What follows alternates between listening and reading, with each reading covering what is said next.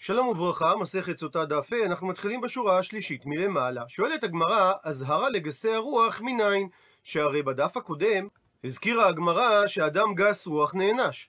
ויש כלל שאומר אין עונשין אלא אם כן מזהירים. אז אם כך, מניין אזהרה לאדם שלא יהיה גס רוח? עונה על כך, אמר רבא, אמר זעירי, שכתוב בירמיהו, שמעו והאזינו, אל תגבהו, כי אדוני דיבר. והרי כאן אזהרה לאנשים ששומעים ומאזינים לדבר השם, שאסור להם להתגאות. רב נחמן בר יצחק אמר, מהכה, מהפסוק הבא, נקרא בפנים, ורם לבבך, ושכחת את אדוני אלוהיך המוציאך מארץ מצרים, מבית עבדים.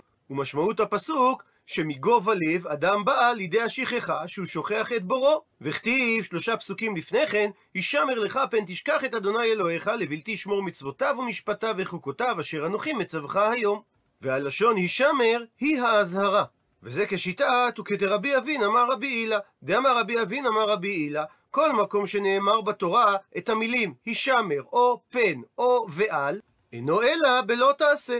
ולכן הפסוק הישמר לך פן תשכח מהווה אזהרה מפני הגאווה שגורמת לשכחת האלוקים.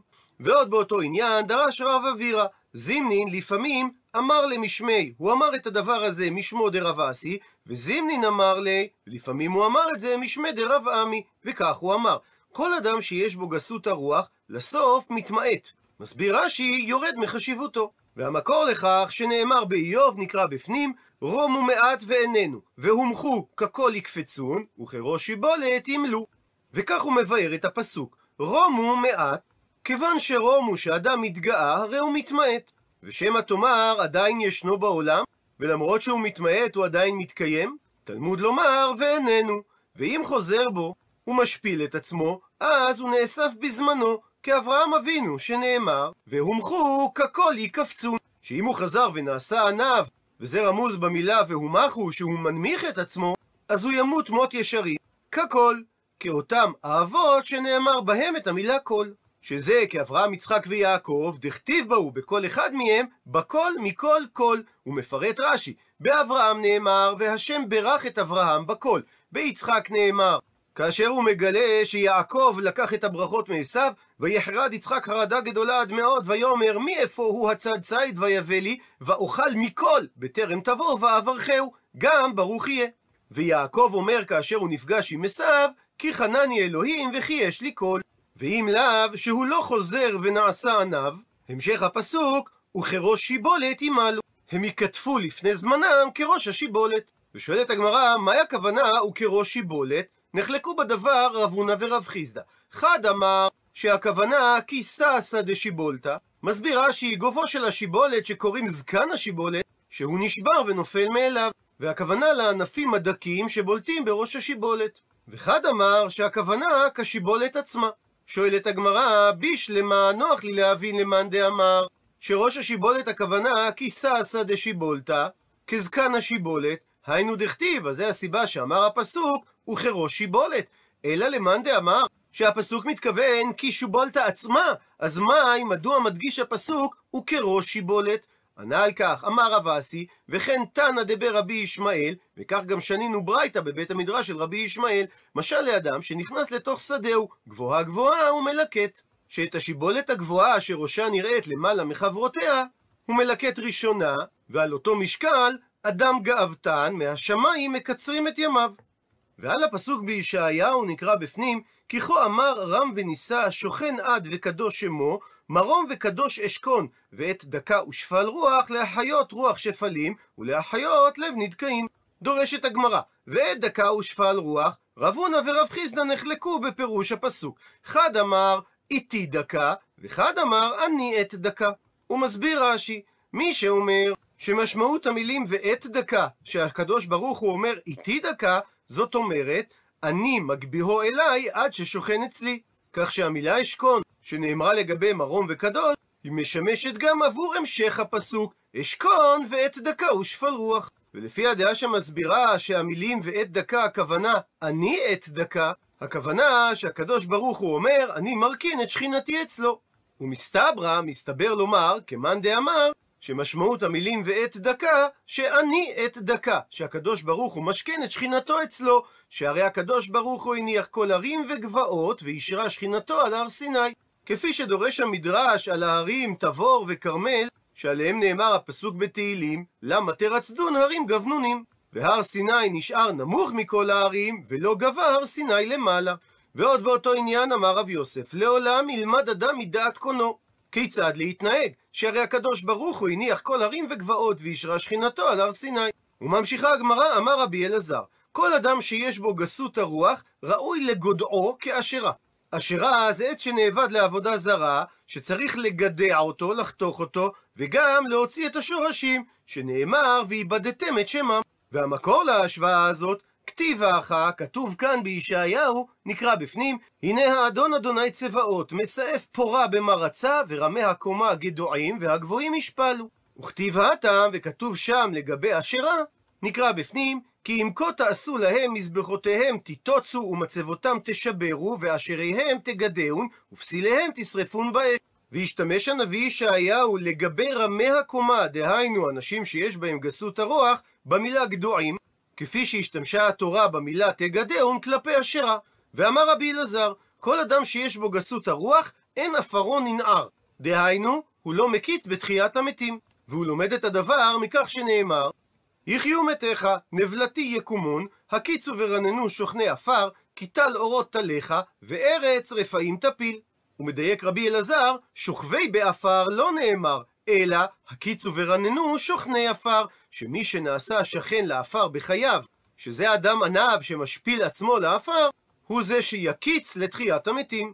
ואמר רבי אלעזר, כל אדם שיש בו גסות הרוח, שכינה מייללת עליו, והמקור לכך שנאמר, פסוק בתהילים נקרא בפנים, כי רם אדוני ושפל יראה, וגבוה ממרחק ידע. שהגאוותן נמשל באדם גבוה שרואים אותו מרחוק. ועל אותו משקל, ידוע מראש שתבוא עליו פורענות בגלל הגאווה שלו, והשכינה מראש מתכוננת עליו. וממשיכה הגמרא, דרש רב אבירה, והיא תימה, ויש אומרים שדרש את זה רבי אלעזר. בואו ראה שלא כמידת הקדוש ברוך הוא מידת בשר ודם. מידת בשר ודם, הגבוה רואה את הגבוה, שמי שנמצא במעמד מיוחס, מקרב ומשתדל להיות בחברה של אדם חשוב ומיוחס כמוהו, ואין האדם במעמד הגבוה רואה את האדם במעמד השפל. אבל מידת הקדוש ברוך הוא אינו כן, הוא הקדוש ברוך הוא גבוה ורואה את השפל, שנאמר, כי רם השם ושפל יראה. ועוד באותו עניין אמר רב חיסדא ואי תימה, ויש אומרים שאמר את זה מר עוקבא. כל אדם שיש בו גסות הרוח, אמר הקדוש ברוך הוא, אין אני והוא יכולים לדור בעולם, שנאמר, פסוק בתהילים, מלשני וסתר ראהו אותו עצמית, גבה עיניים מורחב לבב, אותו לא אוכל. ודרשו את הפסוק, אל תקראי אותו לא אוכל, אלא איתו לא אוכל. שאין הקדוש ברוך הוא יכול לשרות בעולם עם הגאוותן. ומסתבר לומר שהכוונה שהגאוותן לא נותן לקדוש ברוך הוא להיות יחד איתו בעולם. וזה תואם למה שאומרים בשם רבי מנחם מנדל מקוצק, שהקדוש ברוך הוא נמצא בכל מקום שנותנים לו להיכנס. ואומרת הגמרא, איכא דמתנלה, יש ששנו את הדרשה הזו המספרי לשון הרע, שנאמר בתחילת הפסוק, מלשני וסתר ראהו אותו עצמי. שעל מי שמספר לשון הרע, נאמר בסוף הפסוק אותו לא אוכל, ודרשו שהקדוש ברוך הוא אומר, איתו לא אוכל. וממשיכה הגמרא, אמר רבי אלכסנדרי, כל אדם שיש בו גסות הרוח, אפילו רוח קמעה או חרטו. מסביר רש"י, אפילו פורענות קלה, טורפתו ומאבדתו. והמקור לכך, שנאמר בישעיהו נקרא בפנים, והרשעים קיים נגרש, כי השקט לא יוכל, ויגרשו מימיו רפש ותית. ובלשון הפסוק, המילה רשעים הכוונה לגסי הרוח, שכך משמע מהפסוקים לפני כן, שמדברים על אנשים שפלים, וכנגדם, אבל הרשעים, דהיינו אנשים שאינם שפלים ונדכאים, הם יהיו כים נגרש, כמו הים שמגרש בסערה ומשליך את הרפש והטיט לשפתיו סביביו. ודרש רבי אלכסנדרי, ומה ים שיש בו כמה רביעיות של מים, רוח קמעה או חרטו, אז אדם שאין בו אלא רביעית דם אחת, שזה שיעור אדם לקיום הנפש, על אחת כמה וכמה, שאפילו רוח קמעה או חרטו. ולמרות שעד עכשיו ראינו שגסות הרוח היא מידה רעה, אמר רבי אבא רש"י, אמר רב, שתלמיד חכם צריך שיהיה בו אחד משמונה בשמינית, דהיינו אחד חלקי שישים וארבע, שזו מידה קטנה מאוד של גאווה, כדי שלא יהיו קלי הראש מסתוללים בו, ויהיה דברם מתקבלים עליהם בעל כורחם. ואמר על כך רב הונא ברי דרב יהושע, ומעטרה לי, אותה גסות מעט שיש בה תלמיד חכם, נאה והוגנת לו ומעטרת אותו, כי ששה לשיבולתא.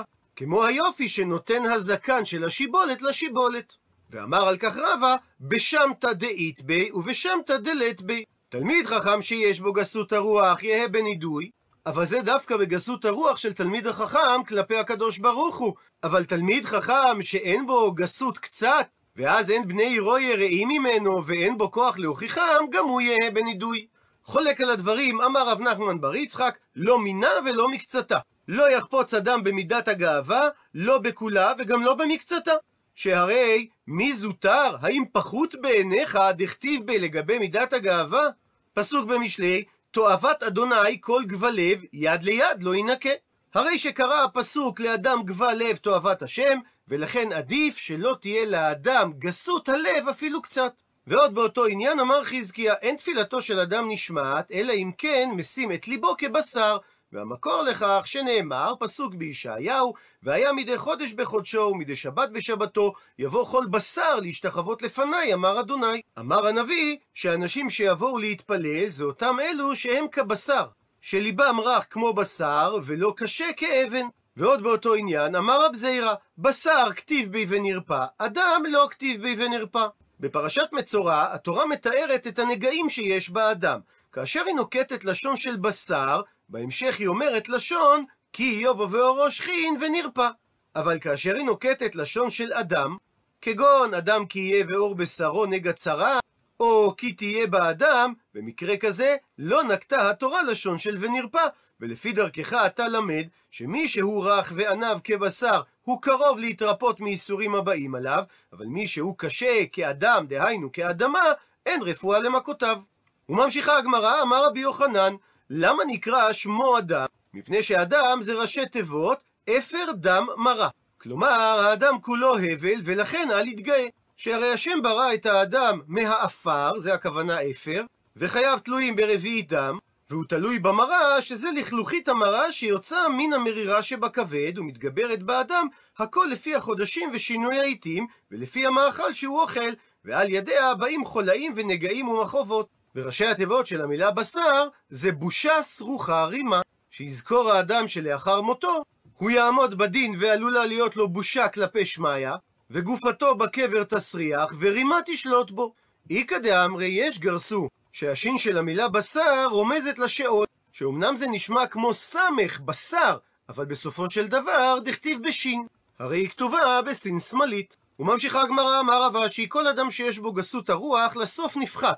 מסביר רש"י, מתמעט מחשיבותו ונעשה פחות באנשים, והמקור לכך שנאמר, הפכנו דף, נקרא בפנים, ולשאת ולספחת ולבהרת. מסביר רש"י את הדרשה מהפסוק, שעל ידי שהאדם מנסה עצמו, הוא בא לידי ספחת, שאינו עיקר באנשים, אלא נספח וטפל להם.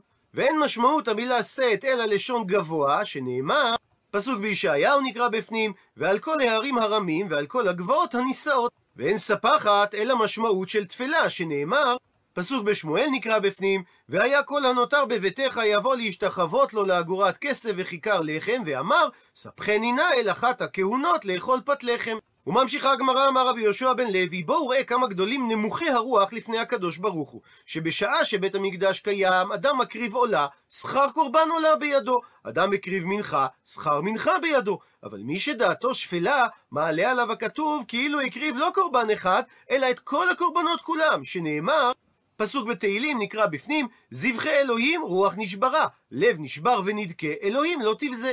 ולא כתוב זבח בלשון יחיד, אלא זבחי. ולא עוד, אלא שאין תפילתו נמאסת, שנאמר, לב נשבר ונדכה, אלוהים לא תבזה.